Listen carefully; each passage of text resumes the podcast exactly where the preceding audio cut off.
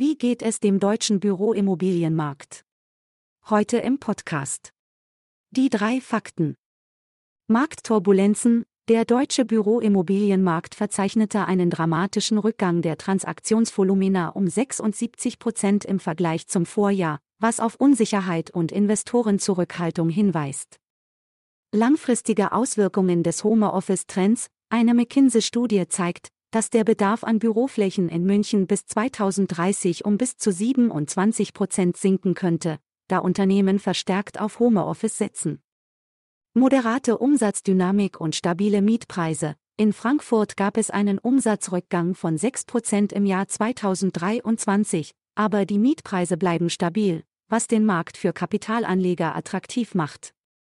Kapitalanleger müssen sich an die Veränderungen anpassen und flexibel in ihren Investitionsstrategien sein.